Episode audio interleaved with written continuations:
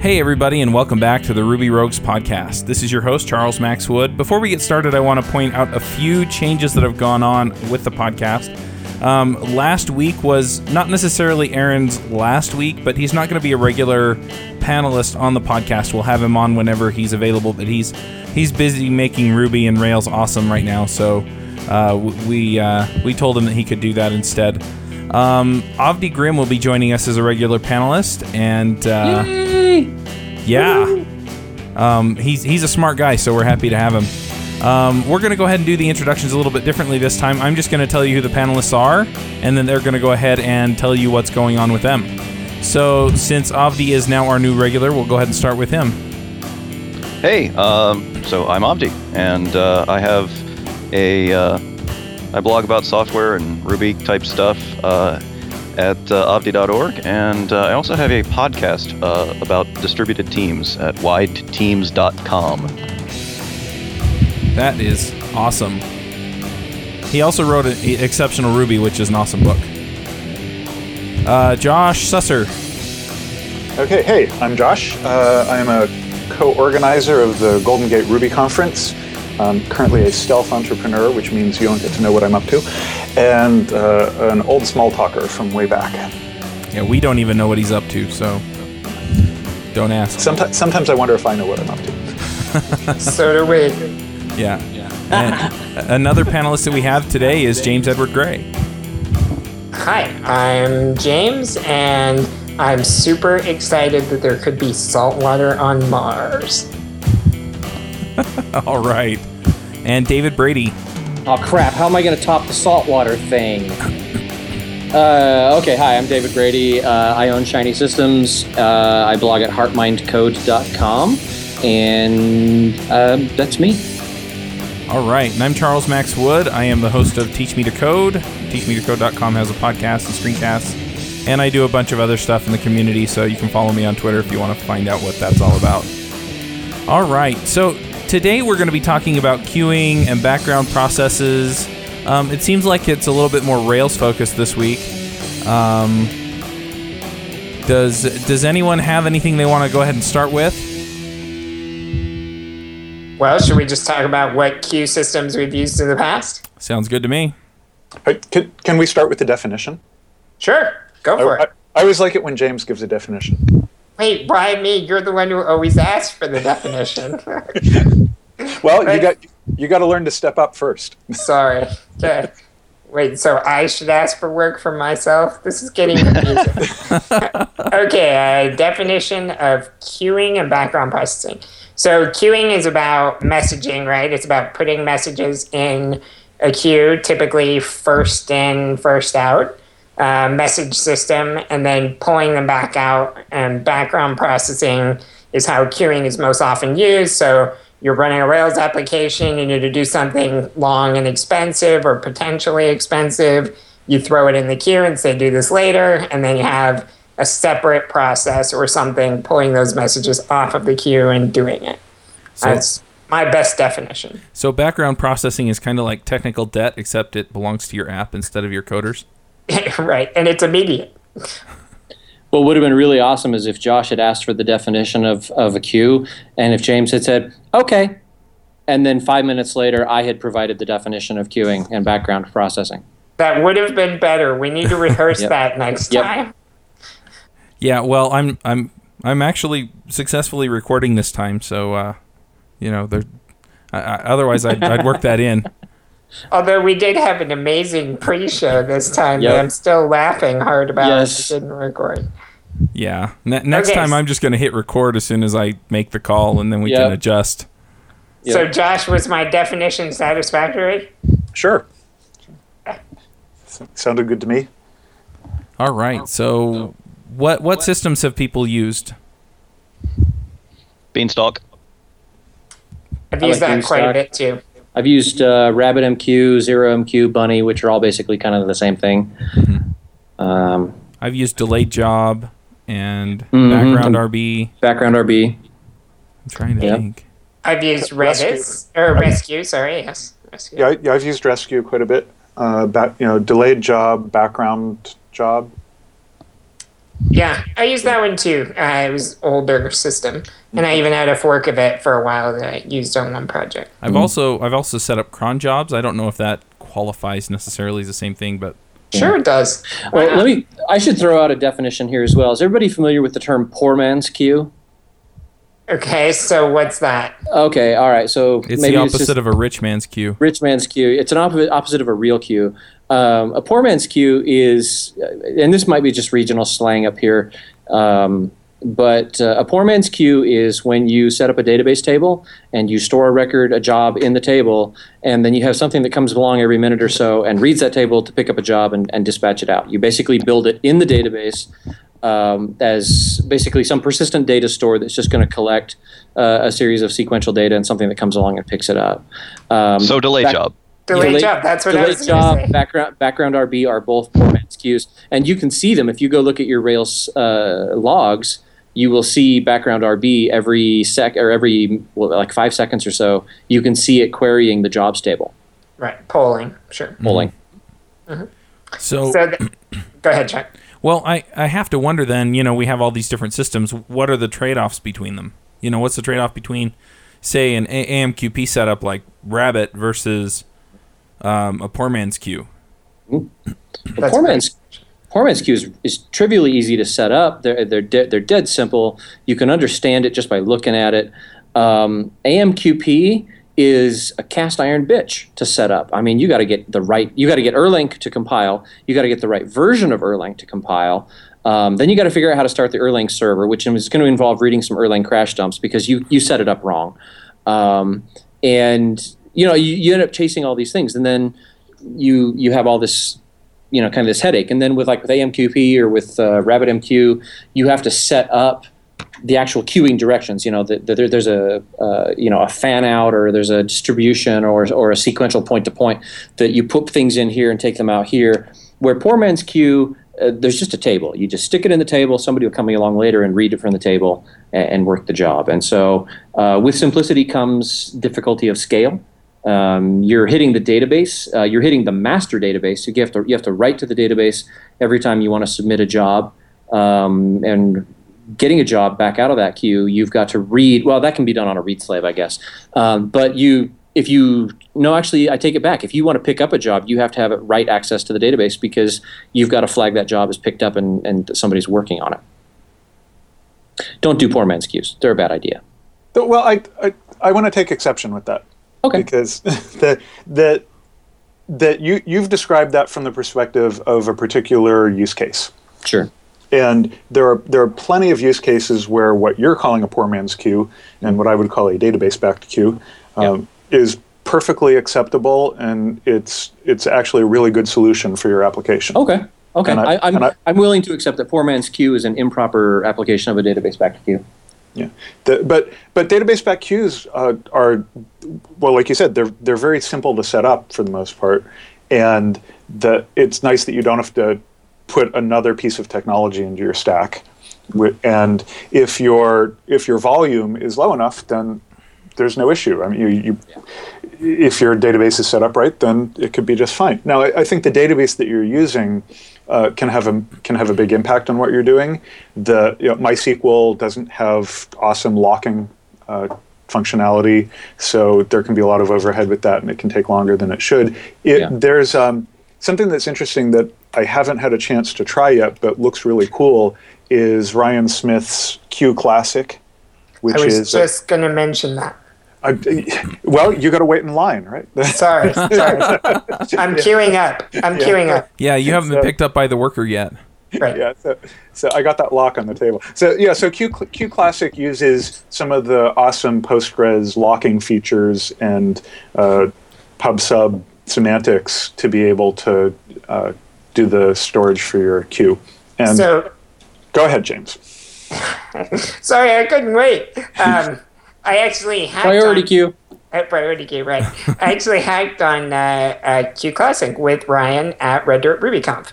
Um, and we added uh, signal notification to the workers at the Hackfest. So I know a little bit about it and uh, have been playing with it. And it's kind of an interesting hybrid because um, it's uh, kind of what you guys are calling a database back queue, and there's just jobs in a table. Um, and uh, but as Josh said, it uses uh, Postgres excellent locking uh, to do it. So when you pull a job out, even though it's just a job in a table, you do actually have a lock on that job. Um, it's very interesting using uh, Postgres locking semantics. And then it does do uh, uh, notifications, Postgres notification system. So you don't have the typical polling, you know, checking every uh, so often to do that. A, a, worker can sleep and wait for the notification, uh, in which case Postgres will wake it up and say, hey, time to get busy. Um, so it's, it's interesting in that it, it kind of sits on the boundary of the two queues, or it's pretty sophisticated, at least for a database back queue. And um, so I do like it. Um, the interesting thing about you know database back queues is uh, the good point of them, in my opinion, is that uh, getting information about the queue is so easy, right? You just write a SQL mm-hmm. query and and oh yeah, these are all the jobs that are currently in this state or whatever, right? So it's and that's a very, and that's a dangerous trade off too. I was I was just I was you know I'll let you finish. You, you've got the priority queue. well, I was just saying it's easy to get information, but I, I pretty much agree with David that you know as as soon as your numbers start to get real I think database queues start to suffer pretty bad. I mean, even even if you have really good indexing on them, you know, if if you're moving jobs through at a big rate, then then it's probably not going to work out. But like Josh said, you know, it's uh, uh, you know, it's very simple to set up. So if your needs are modest, then sure you can do it. We're gonna. And, and, and I, I just say in the in your development lifecycle, you probably want to start with a database back queue just because it's simple to set up, and you don't know when you're really going to need the performance from from a high volume queue. Anyway, Twitter started their queuing with uh, you know, Starling. It was this simple little queue system that Blaine wrote in Ruby, and it was really adequate for what they did for a long time. And then they eventually had to move off it because it couldn't keep up. But you just start with the simple stuff. Yeah. There's a, a, one good thing to do is that the J- James mentioned that a, a, feature of a database back queue is that you can go in and just say, hey, how many you know select count from the jobs table, and you really want to resist the urge to do that because the fact that you can query how many jobs are in the jobs table means that you implicitly have global perspective. You can see the whole universe, which means all the queue and all the jobs are in one table on one server. Um, I, I, found this out the hard way when we were using Amazon's SQS. That's another queuing service that we forgot to mention. Um, that you know we got this queue, and I wanted to know if the queue was backing up, and I wanted to know how much the queue was backing up. And so I went in and you know said, all right, where's the where in the API do I ask it how many jobs are in uh, the queue here? And um, there's no API to do that. There's no way. And and the answer and the reason for that is because the queue is on 17 different servers. Um, a single queue might be on multiple servers. It might go halfway through one server and then uh, and then you know get dropped off, picked up by another server, and then and run through there. Um, uh, we'll talk about reliability later on in the podcast. I hope. Um, but once we've once we've got a good grasp on reliability, on the fact that you shouldn't ever trust your queuing service, that you need to be able to allow it to die and go away, then there's a really fast optimization you can do, a really good optimization you can do with a database back queue, uh, especially in low to mid volume, and that's just make the engine uh, for MySQL make it the make it be the in the in memory engine, and now you basically got you know an in memory cache. Yeah, with the only problem there being if you shove too many jobs in it, then uh, you know it kind of starts to melt down. Um, mm-hmm. I, we'll talk about re- we'll talk about reliability coming up. You yeah. shouldn't de- you should not depend on it. I'm I'm curious to hear um, what people think is a uh, what people look for in a queue when they're cho- cho- in a queue system when they're choosing one over another. And I'll I'll throw mine out, which is I think the biggest thing for me uh, is uh, how it handles failure. I mean, the most obvious thing is that it does that the uh, the the queue server itself doesn't fall over and die when when one of the jobs uh, fails. Um, but uh, but beyond that, being able to see which jobs have failed, um, to sort of dig into the context of, of where and how they failed, and then to be able to say, okay, I fixed this this um, I fixed this condition. Now I want to requeue those the jobs that have failed. Um, that's a big deal to me.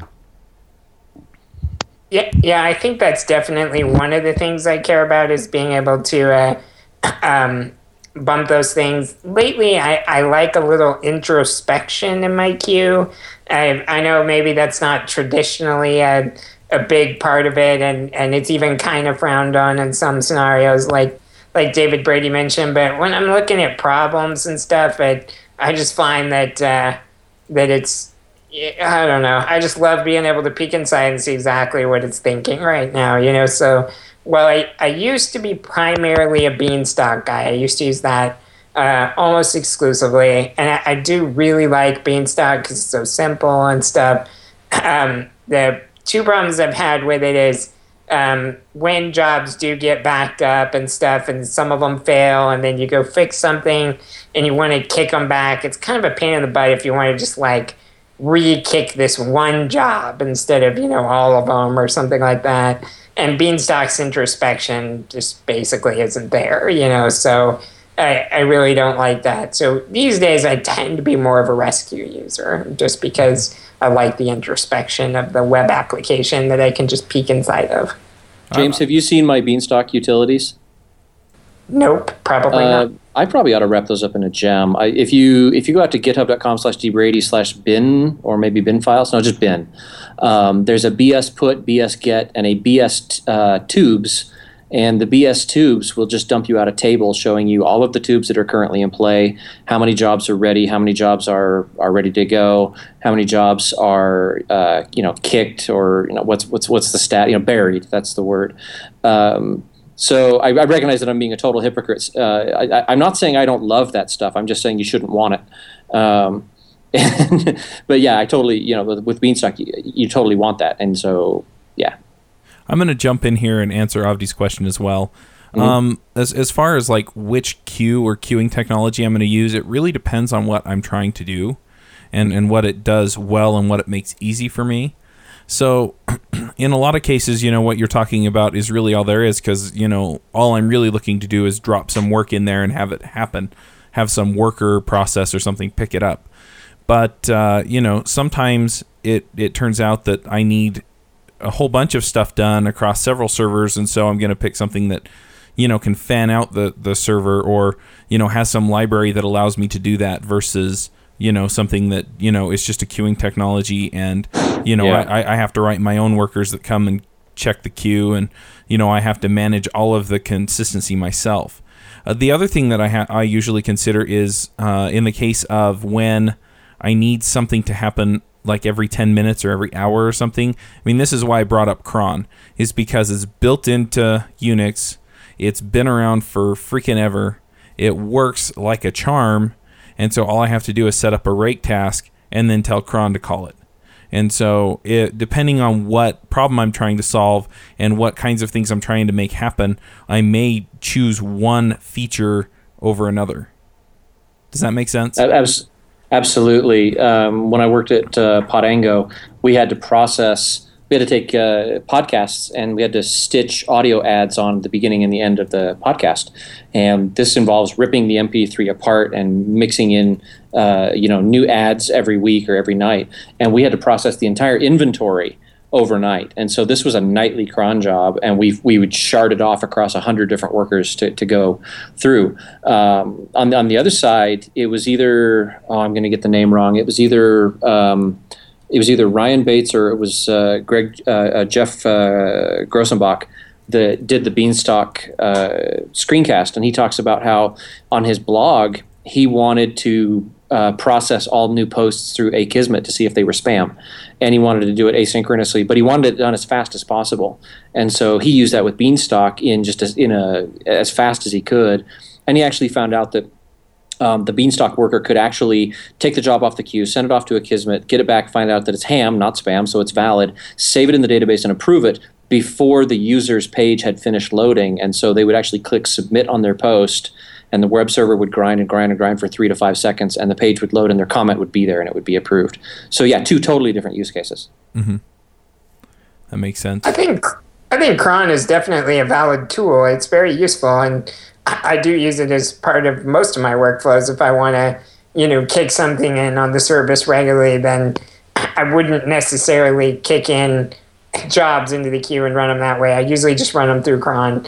Um, you do have to be aware of some things though. There, like for example, cron will just happily fire fire up multiple copies of the same process though right so like mm-hmm. if if you know if you have a job that's taking a long time and you're running it every hour you know once you go over that hour mark another one will kick in and start working while the other one's still already there and working you mm-hmm. know so yeah. you do need to stay aware of stuff like that yeah so, your, so I, first so thing I, you're tasked to do is check to see if it's already running and shut itself down yeah but either way you, you have to be aware of these trade-offs go ahead josh yes or avdi yeah. Right. This is Josh. So okay. I, I have a, a weird uh, Frankenstein example, uh, or a mutant creature. I don't know. The, so so I've I've built stuff that was a combination of a queue system and a cron job. So so uh, my particular example had to do with geocoding, and we were using. Uh, you know, a well-known uh, provider's API. Can I say Google? That we're, we're to do geocoding and bleep they, that, bleep that. and and the uh, the API was rate limited, so we had a whole bunch of, of data points to geocode. So we built a system that used a queue. It queued up all of the work that we had to do, and we were incrementally adding to it. So, but we had a cron job that would wake up every so often and do some of the geocoding, pull, you know, pulling the items off the work queue.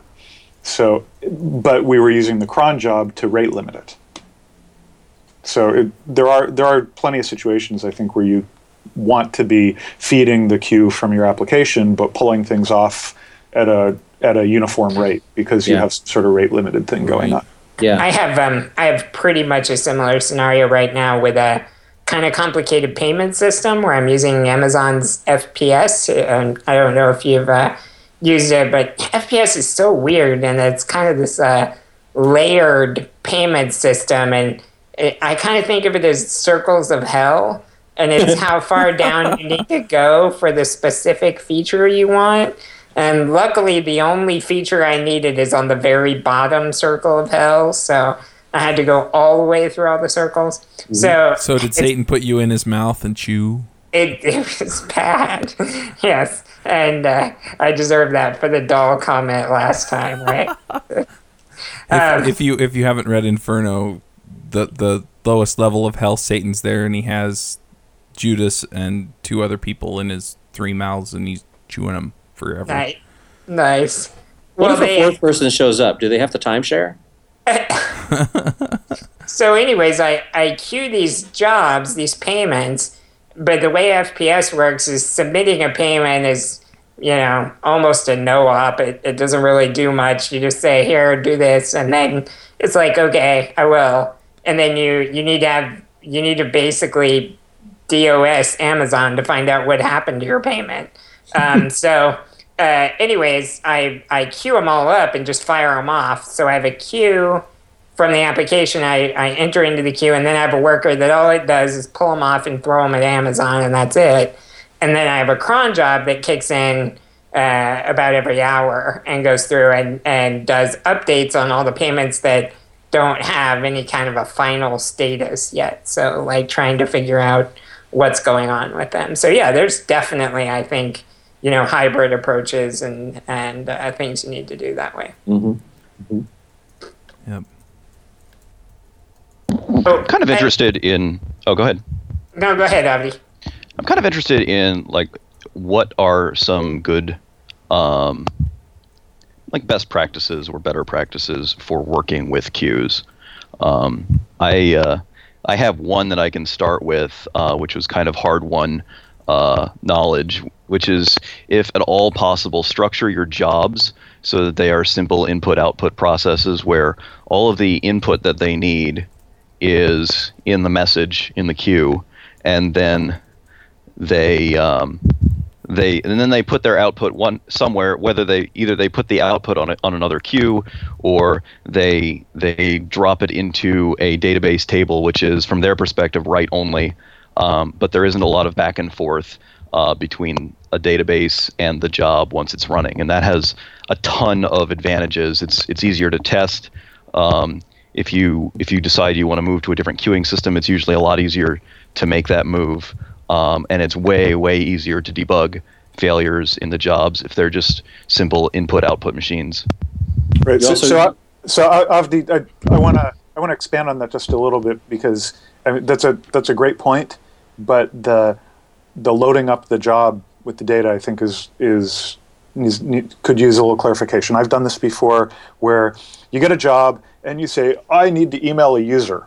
So what you put in the jo- in the job record is the user ID and then you fire up the worker and the first thing the worker has to do is it looks at the user id and then it goes and gets the user record and pulls all the data out of, the, out of that record. And so you've that, already screwed up. Yes. right.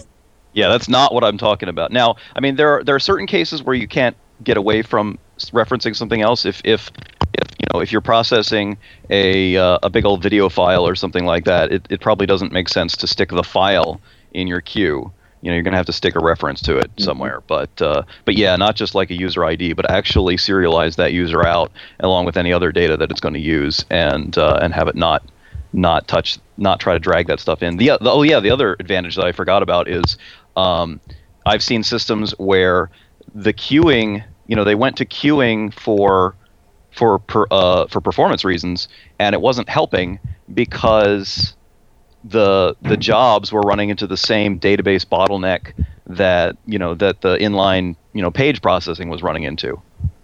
Mm-hmm. Yeah. So that's a that's an excellent point. I think I can give a good example of it. We did um, Go versus Go for the last year's Rails Rumble. I worked on that with Ryan Bates, and um, so what we're doing there is you're making moves on a Go board and then we need to go to GNU Go in the background and get your uh, get the computer's response if you're playing against a computer player. And so um, we did exactly what Avdi said when we when we pushed the job in. Instead of just passing like game ID or something like that, we actually pass all the criteria you would need. So here's the position, here's whose move it is, mm-hmm. blah blah blah. We queue that, and then when it gets the job, it just goes straight to GNU Go. No, no query with the database needed. Um, it goes straight to GNU Go and says, please generate a move for this scenario. And then it packages up the one query to shove that back in the database. And we did that in such a way that the query uh, as it updates, it will only update if certain conditions are met, right? There's a where clause on it that says, you know, if it's still this move for this player kind of setup, then here's that move, right? So mm-hmm. that way, even if something goes weird, gets out of whack, that one query gets issued instead of us doing something like, well, is it still his move? Okay, let's go ahead and do it and all that we didn't want to chat with the database at all because in Go versus Go, we need to move very fast. Um, and in that case, we actually don't load the uh, the Rails environment and stuff. We needed to be pretty lean, so we just load a, a, database driver and do the do the query manually. We only have to issue that one query, uh, and it really turned out to be a massive win. We used Beanstalk and and uh, like I said, the database driver for the one query, and and uh, did that. Uh, so it was a great example, and, and that's what we did. I find a, a, just a wonderful parallel between this and just solid uh, programming design. You remember remember when we all learned that if at all possible, the you remember gazintas and gazatas, you know what goes into the function and then what goes out of the function.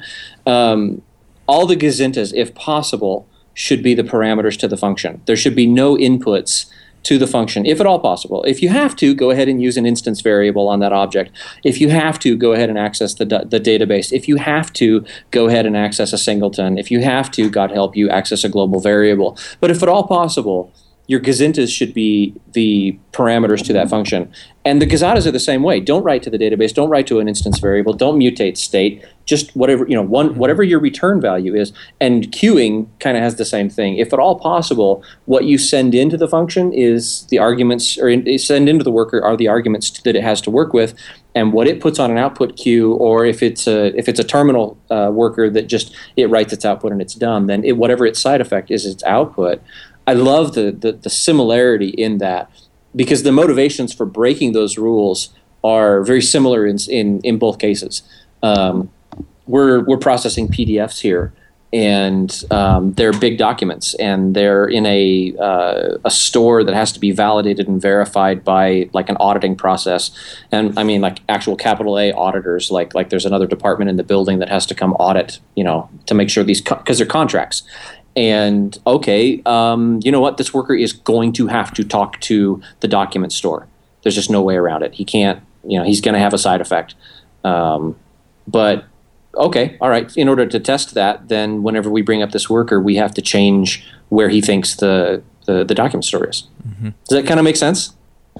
Yeah, and I think that's one of the things that that um, bothers me a bit about things like delayed job and BackgrounDRb is that um, they're kind of classic leaky abstractions where they they, they yeah. try to make it look like oh it's you're just it's just like calling a method. It's going to be just like calling a method except you're going to yeah. be calling it in it's going to you know become in the background magically.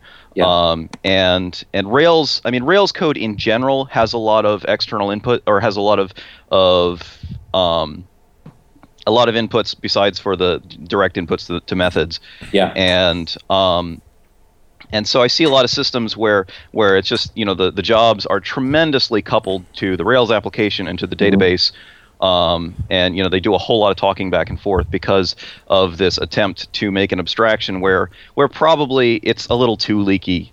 You know, it's like that classic RPC le- leaky abstraction where you know seriously we're making a method, trying to make a method call across a flaky network link, we can't really pretend that that's like a normal method call. We right. just have to, you know, bite the bullet and say this is something different from a method call. It's it's message passing, which is sort of the thing that that all the folks that were doing RPC figured out and and and started moving towards messaging systems rather than RPC systems. That's actually uh, the the best practice that, that I wanted to contribute to, to, to this particular around the horn um, which is that as you move to a distributed to a message passaging archi- message passaging message passing architecture or a distributed architecture, the first thing you have to get just hammered through your skull is distributed equals not dependent. If you if you put a job on the queue and that job dies or it breaks or it's mishandled, if you are now broken or if you have lost that job, um, you you design you're designed wrong you when you give that job away, um, it needs to be fire and forget. Um, this it needs to be fault tolerant.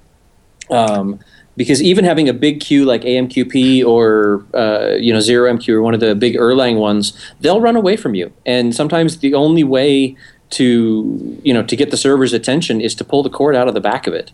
And now you've just lost all of those jobs. Well, have you just lost? Have you lost leads out of your database? Have you lost business? Have you lost money? Because there was something critical in that queue. Um, if there was, you did not design a fault tolerant system. You did not really design a truly distributed system. You designed a big ass RPC with that this thing is waiting on this really flaky and really untrustworthy system to eventually maybe come back and say, "Oh, here's your job. I'm finally done with this." And now you can be sane again. You can you have completed your job and your and your work goes. Um, so my best practice that I've come across, and th- this isn't perfect in every case, um, and it's also got its trade offs, but I, I basically say, I try to strive for a rule that basically says the queue is never ever allowed to be authoritative. Um, if I am in charge of getting some work done and I'm going to use a queue to do it, I set up the job and I give it to a queue. And um, the worker goes off and it does its thing. But I still think I own that job and I'm responsible for getting it done. And if enough time goes by and I haven't heard back from that queue, I'm going to send off another. I'm going to put it on the queue again. I'm going to send off another worker to go do it. Um, now the the danger or the, the trick to, to this is you have to have idempotence on the workers. If a worker finishes a job, he has to either check the database to see is this job already done? Oh it is. Okay i'm not gonna i'm, I'm just gonna i'm gonna die. I'm just gonna throw myself on the floor. I was too slow. You know curse my metal body. I was too slow. Um, but if the if the first job if, if the first job finishes and he looks at the job and he says oh look it's not done. Okay cool. Locking the table uh, yep it's not done. I'm marking it done. I'm done. All right, you can see there's a there's a problem with resource hogging there that I'm locking a database table to ensure um, that this work has been done. But the advantage of this now is that if your if your queue server blows up, if the colo blows a transformer up and your server goes away, like happened at Rackspace back in 2009, um, you know, if, if shit happens, um, no big deal. Just go through, just tell your, you know, tell your system, hey, any jobs that aren't done, start them over. And it doesn't matter. You can start them a 100 times. And okay, your workers are going to be really busy and you're going to burn up a lot of CPU time. But whoever finishes that job first is going to mark it finished. And when the late workers finish and show up, then they'll say, oh, well, okay, we're done. Is there I a think sys- that- is there a system out there that does that, Dave? Uh, no. Well, uh, yeah. Uh, the system that we built at Public Engines, you and I, uh, is built to do that for the the geocoding and the processing of the crime data. Right. Yep. I, I was, I guess, aiming for a little more public project. no, I don't know if anybody sane has done it. No. Well, a lot of a lot of queues have, you know, um, uh, Beanstalk, for example, has where you can, you know, reserve the job and then uh, work on it, and then you know, mark it as done, or or uh, it, it automatically goes back into the queue. Yeah. But I, I, which is a part of what you were talking about, Right. and not the whole thing. Right. Um, if you look at Beanstalk's documentation, though, there's a caveat in there that says even if you turn on persistent logging, now you have to set a variable that says how often do I flush to disk? If I get shot in the head um, and I'm set to flush to disk every 500 milliseconds, the last 500 milliseconds of jobs are gone. Right. They were not flush to disk. And you can set it to zero. Um, but even still, if you're writing your code naively and you're just expecting Beanstalk to accept the job, it is possible for your code to try and hand off a job and Beanstalk to, to die while accepting that job, and it never got flushed to disk. And and you know if that's a if that's a five thousand dollars sale, uh, you know credit card process, um, your accountant's going to have heartburn over that. Yeah, I, I very much agree with what Dave's been saying. I, I think I'd like to add to it just a little. Whenever I'm using a messaging queue, I think state machine. So I put uh, entry in my database and it's in some state. And so I Yep. make sure I get Yep. it in the database and it's in some state. Then I know, hey, okay, I'm here, I've got it, we're good. You know, at that point, after it's in the database and I know it's in some state, I kick it to a queue, right? And that's another state. It's it's waiting to whatever, right? Some something. And then the queue, when it's done its work, its job is to set things the way they need to be and transition to another state, meaning done, right? And that this job has been completed and that's taken care of.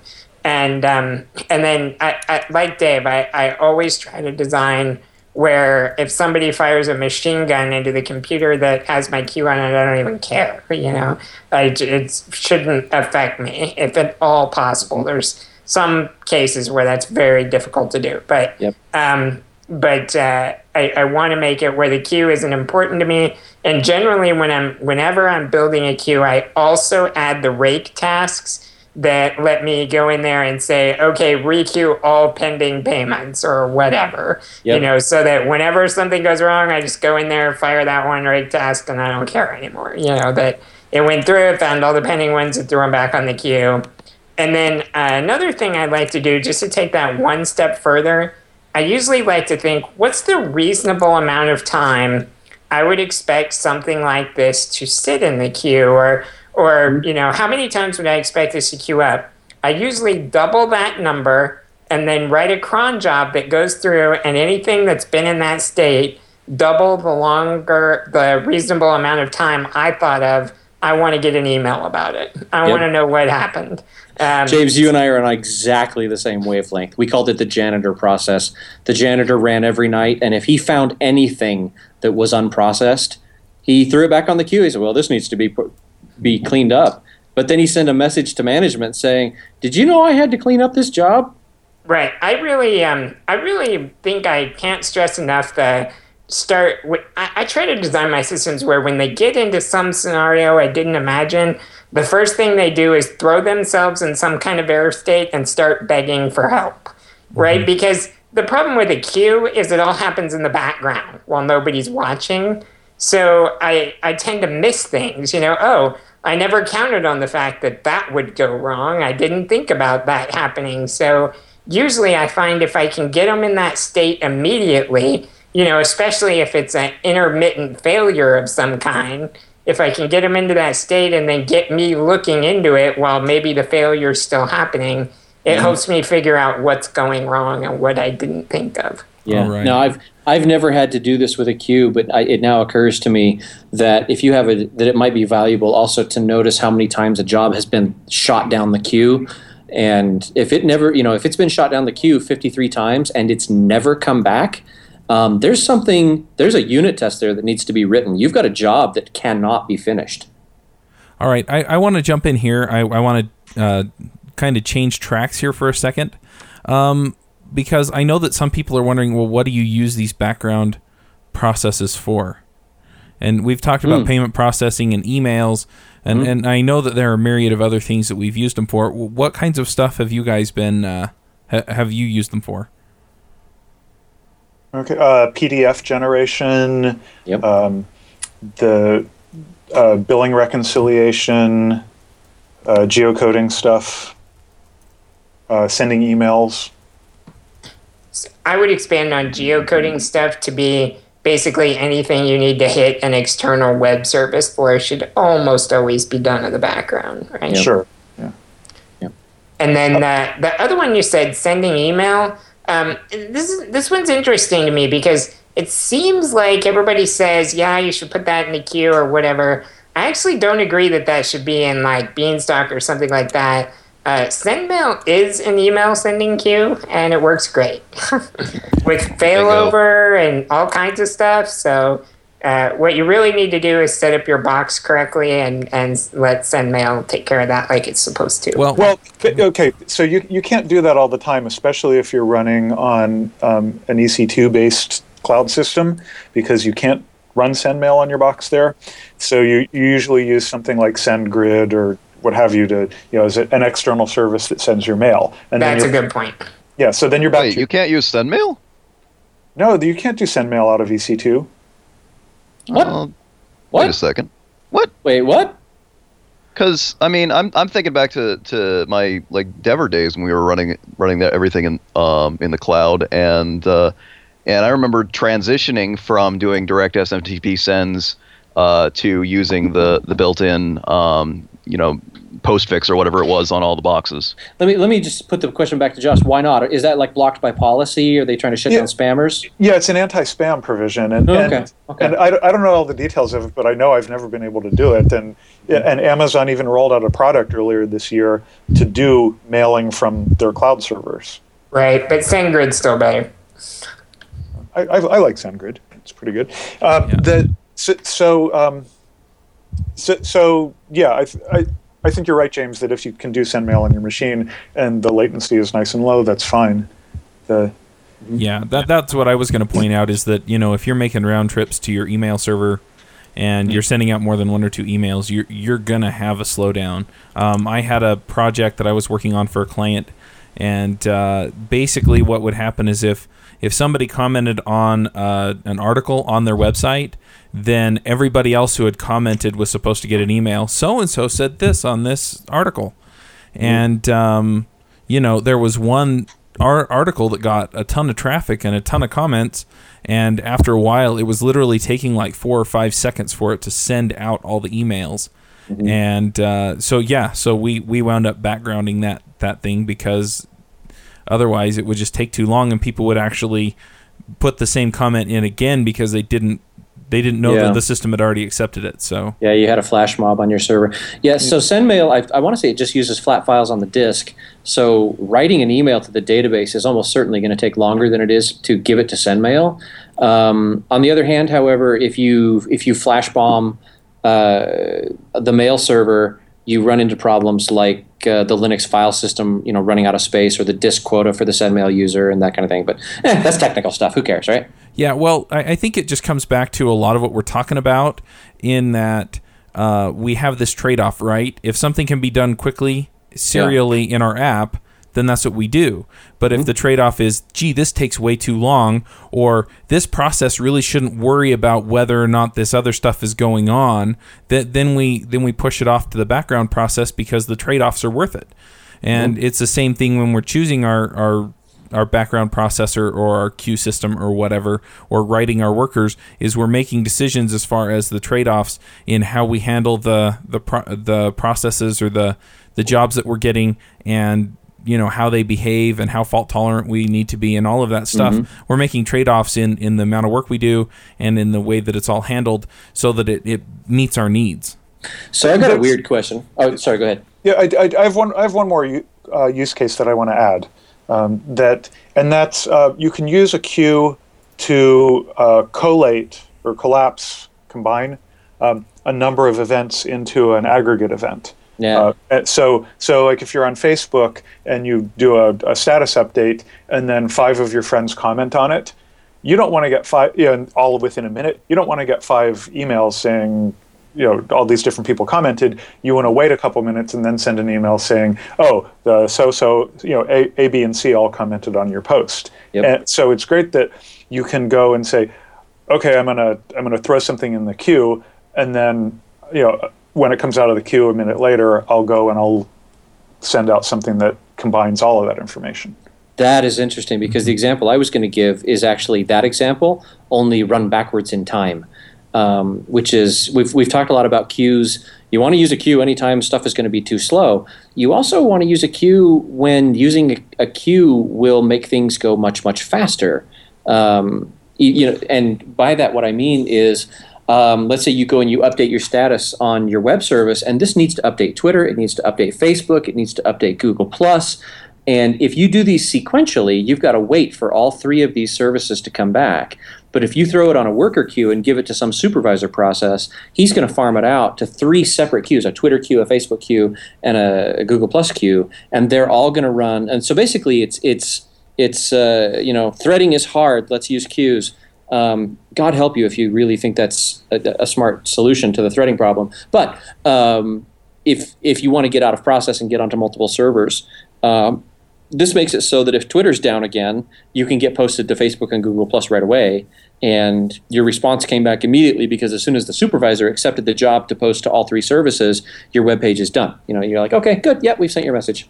Okay, so, so what, go ahead, Josh. Uh, so when does doing uh, queue you know queue worker processes that you know take a take their input off of a queue and put their output on another queue and then someone else does that. That when does that turn into map reduce? That's a that's a good question. Maybe a whole nother episode. Yeah. Yeah, yeah. that's a good question. Um, that's a, that's a good argument that there's a good argument that that is the definition of map.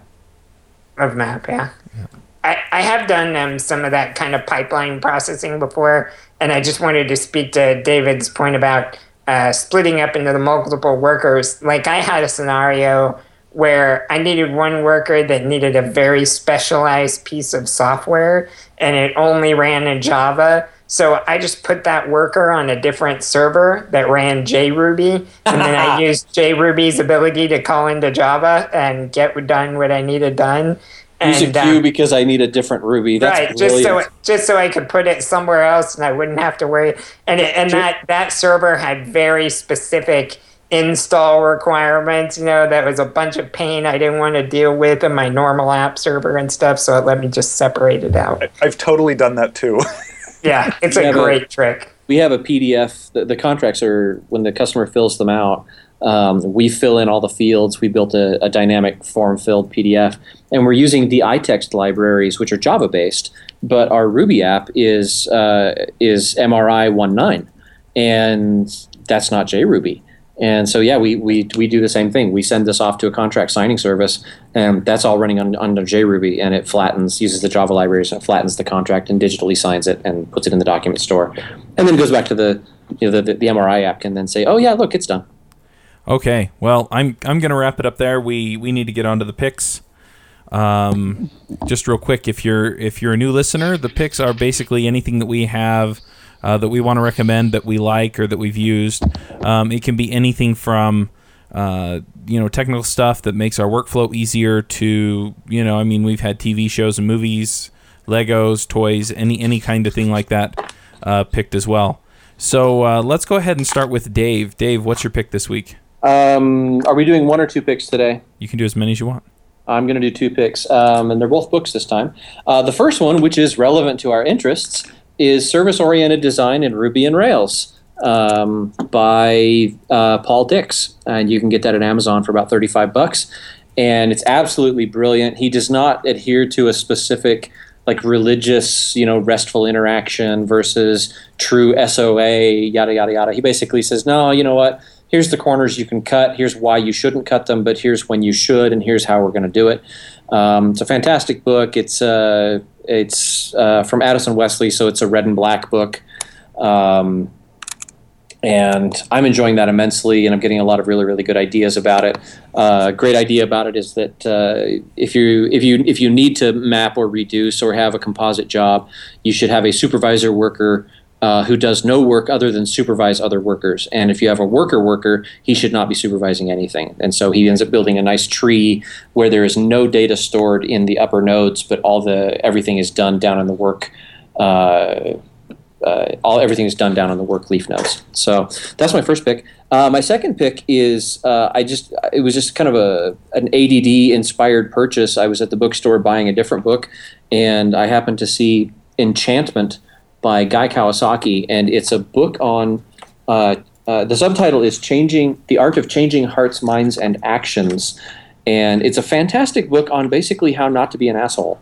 Um, he uh, he talks about kind of what enchantment is, what it means to you know kind of get motivated, how to get people to, and uh, and he gives you know re- really obvious things like um, you know be accepting of others, don't judge other people's values, um, and then he has really um, you know some controversial and interesting or, uh, advice. He, he gives three pages on uh, on the advice. He says you should swear, and I, I don't like to swear. I try not to swear.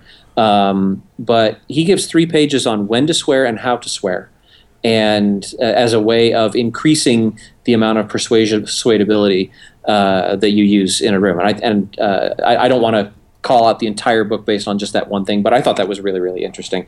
Um, the whole book is basically just how to get people engaged and involved and get them to want to work with you. And that's my other pick.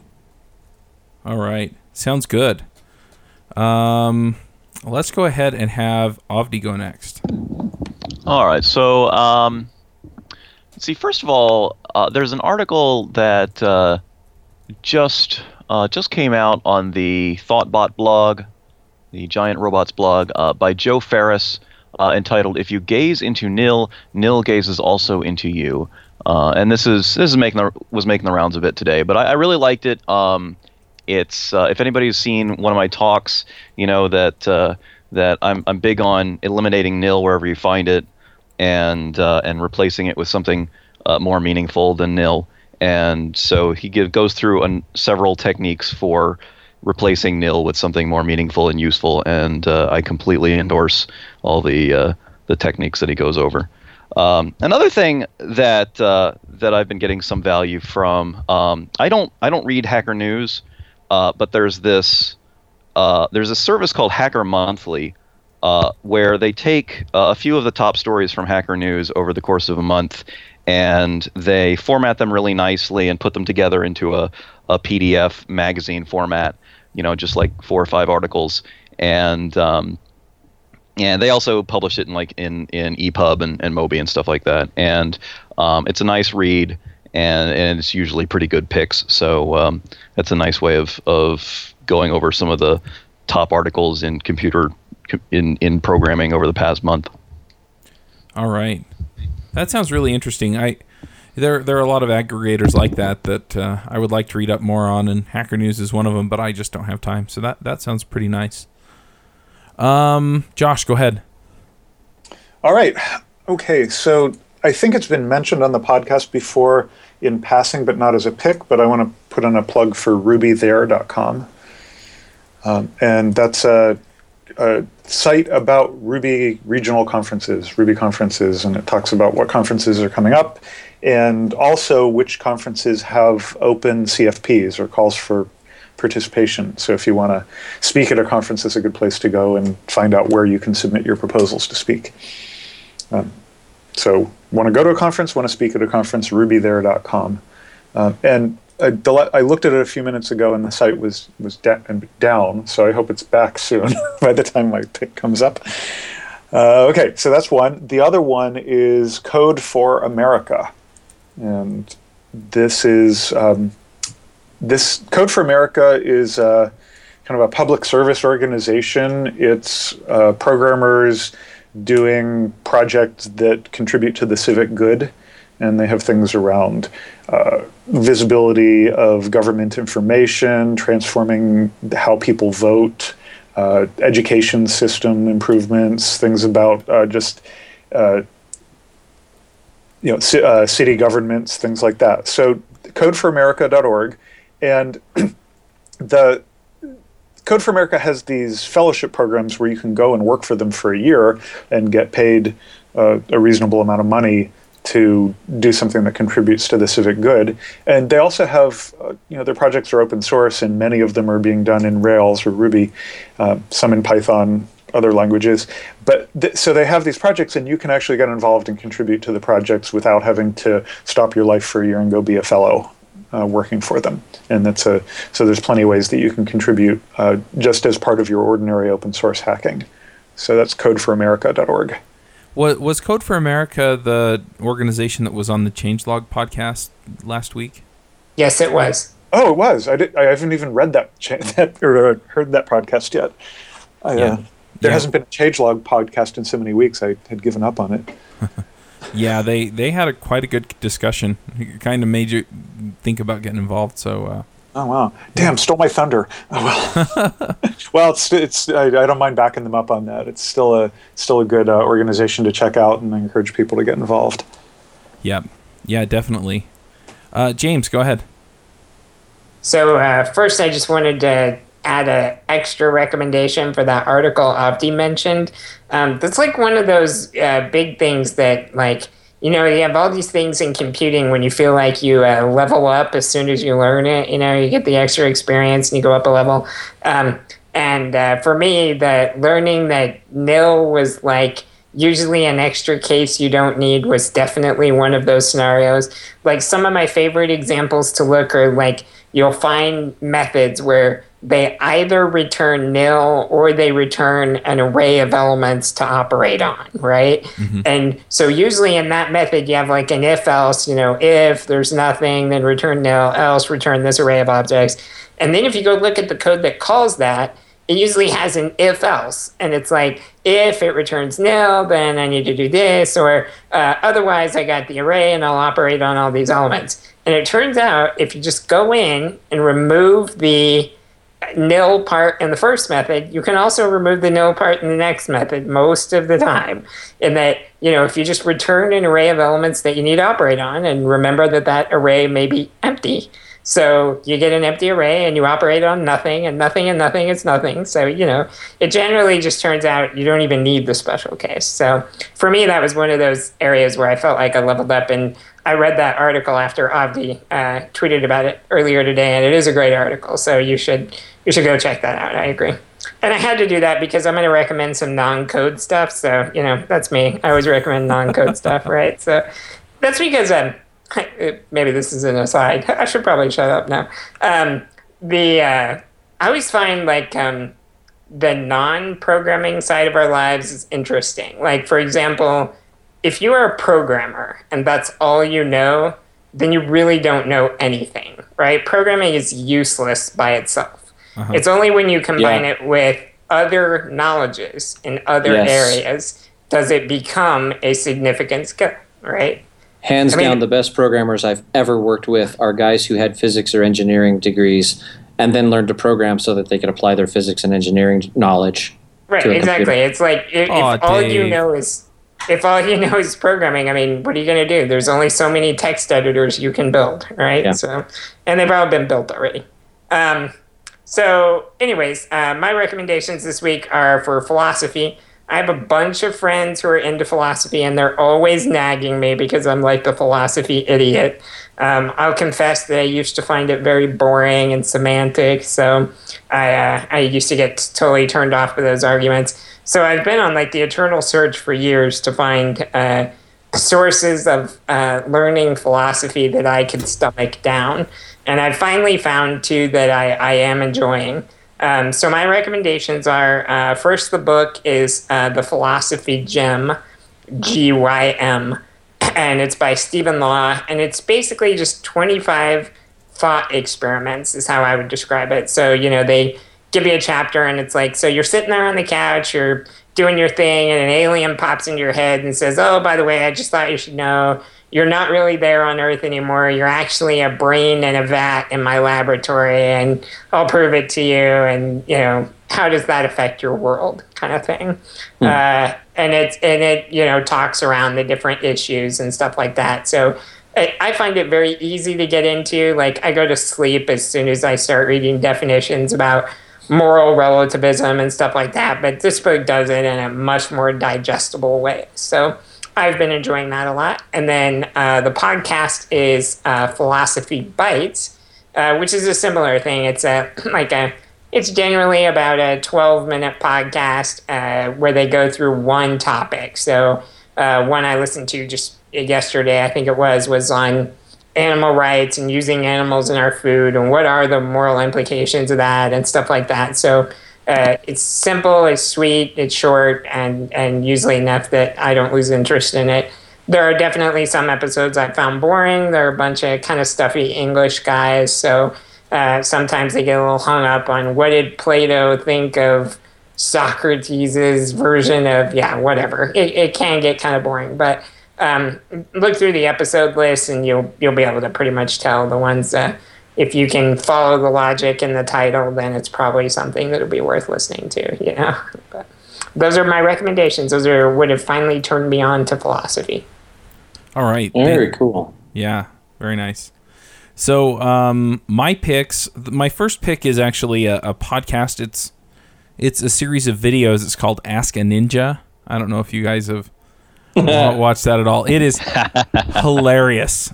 It it is just funny, and uh, I've I've really really been enjoying it. Uh, every time they put out a new video, I just I just wind up laughing my head off, and so uh, that that's one pick that I have, and uh, the other pick that I have is Ruby 1.9, and uh, I, I have to admit that I've been lazy and I just kind of left everything on on Ruby 1.8 forever and ever. And uh, I discovered that you can do RVM use 1.9.2 dash. I think the latest stable release according to RubyLang.org 290. is 290. Yep. And uh, so I, you know, I did a RVM install and then an RVM use and then I did dash dash default. And so now my default Ruby is Ruby 1.9. The the other thing that's nice about um, RVM is then you don't have to do the when you do your gem installs, you don't have to run sudo. And I've been using gem sets for all of my. Um, so I guess this is a pick for RVM as well because I've been using gem sets for all of my projects. But uh, the other nice thing is it just turns out that a lot of the stuff that I would have to include or you know need by default in 1.8.7 as a gem is already in the the core um, for Ruby 1.9.2 and the most recent example of that is actually FasterCSV thanks James. Um, and uh, I had to do a CSV import for a client and I went and I installed FasterCSV and then I got the error message and uninstalled FasterCSV and uh, you know figured out that you know it was already there and that I could already use it which I kind of knew but I didn't know how to get to it until I did a little bit of Google work but um, it's it's been really nice and it's a lot faster and uh, there are just some excellent features in there that I'm starting to get to know a little bit better so I had a production server break and a customer call me because I used FasterCSV and I upgraded it to Ruby 1.9. So thanks, James. Um, you, know, you can turn that right back around on me and say, why didn't you have a unit test on that? So, you know, I'm the idiot here. Yep. All Yeah, just silence. Yep. I have no comment. Yep. Yeah, Dave, you're such an idiot. Jeez. All right. Well, we're going to go ahead and wrap this uh, episode up. We're just over an hour. Um, I want to thank our panelists for coming. You guys are so awesome. Uh, just real quick, we'll uh, we'll let you know who they are. We have, in no particular order, David Brady. No particular order. But I'm first. Yeah, Avdi Grimm, Happy hacking. uh, James Edward Gray, I love you guys. Group hug. Yay! and Josh Susser. It's fun as always. Yeah, and I'm Charles Max Wood. Now, there are a few things that you're probably going to want to know. First off, there are links to most of the things we talked about at rubyrogues.com. So if you're trying to figure out what's going on there, um, you can go to rubyrogues.com, look at the show notes, and get all the information. Um, we also had uh, Derek Pryor, I think his name is.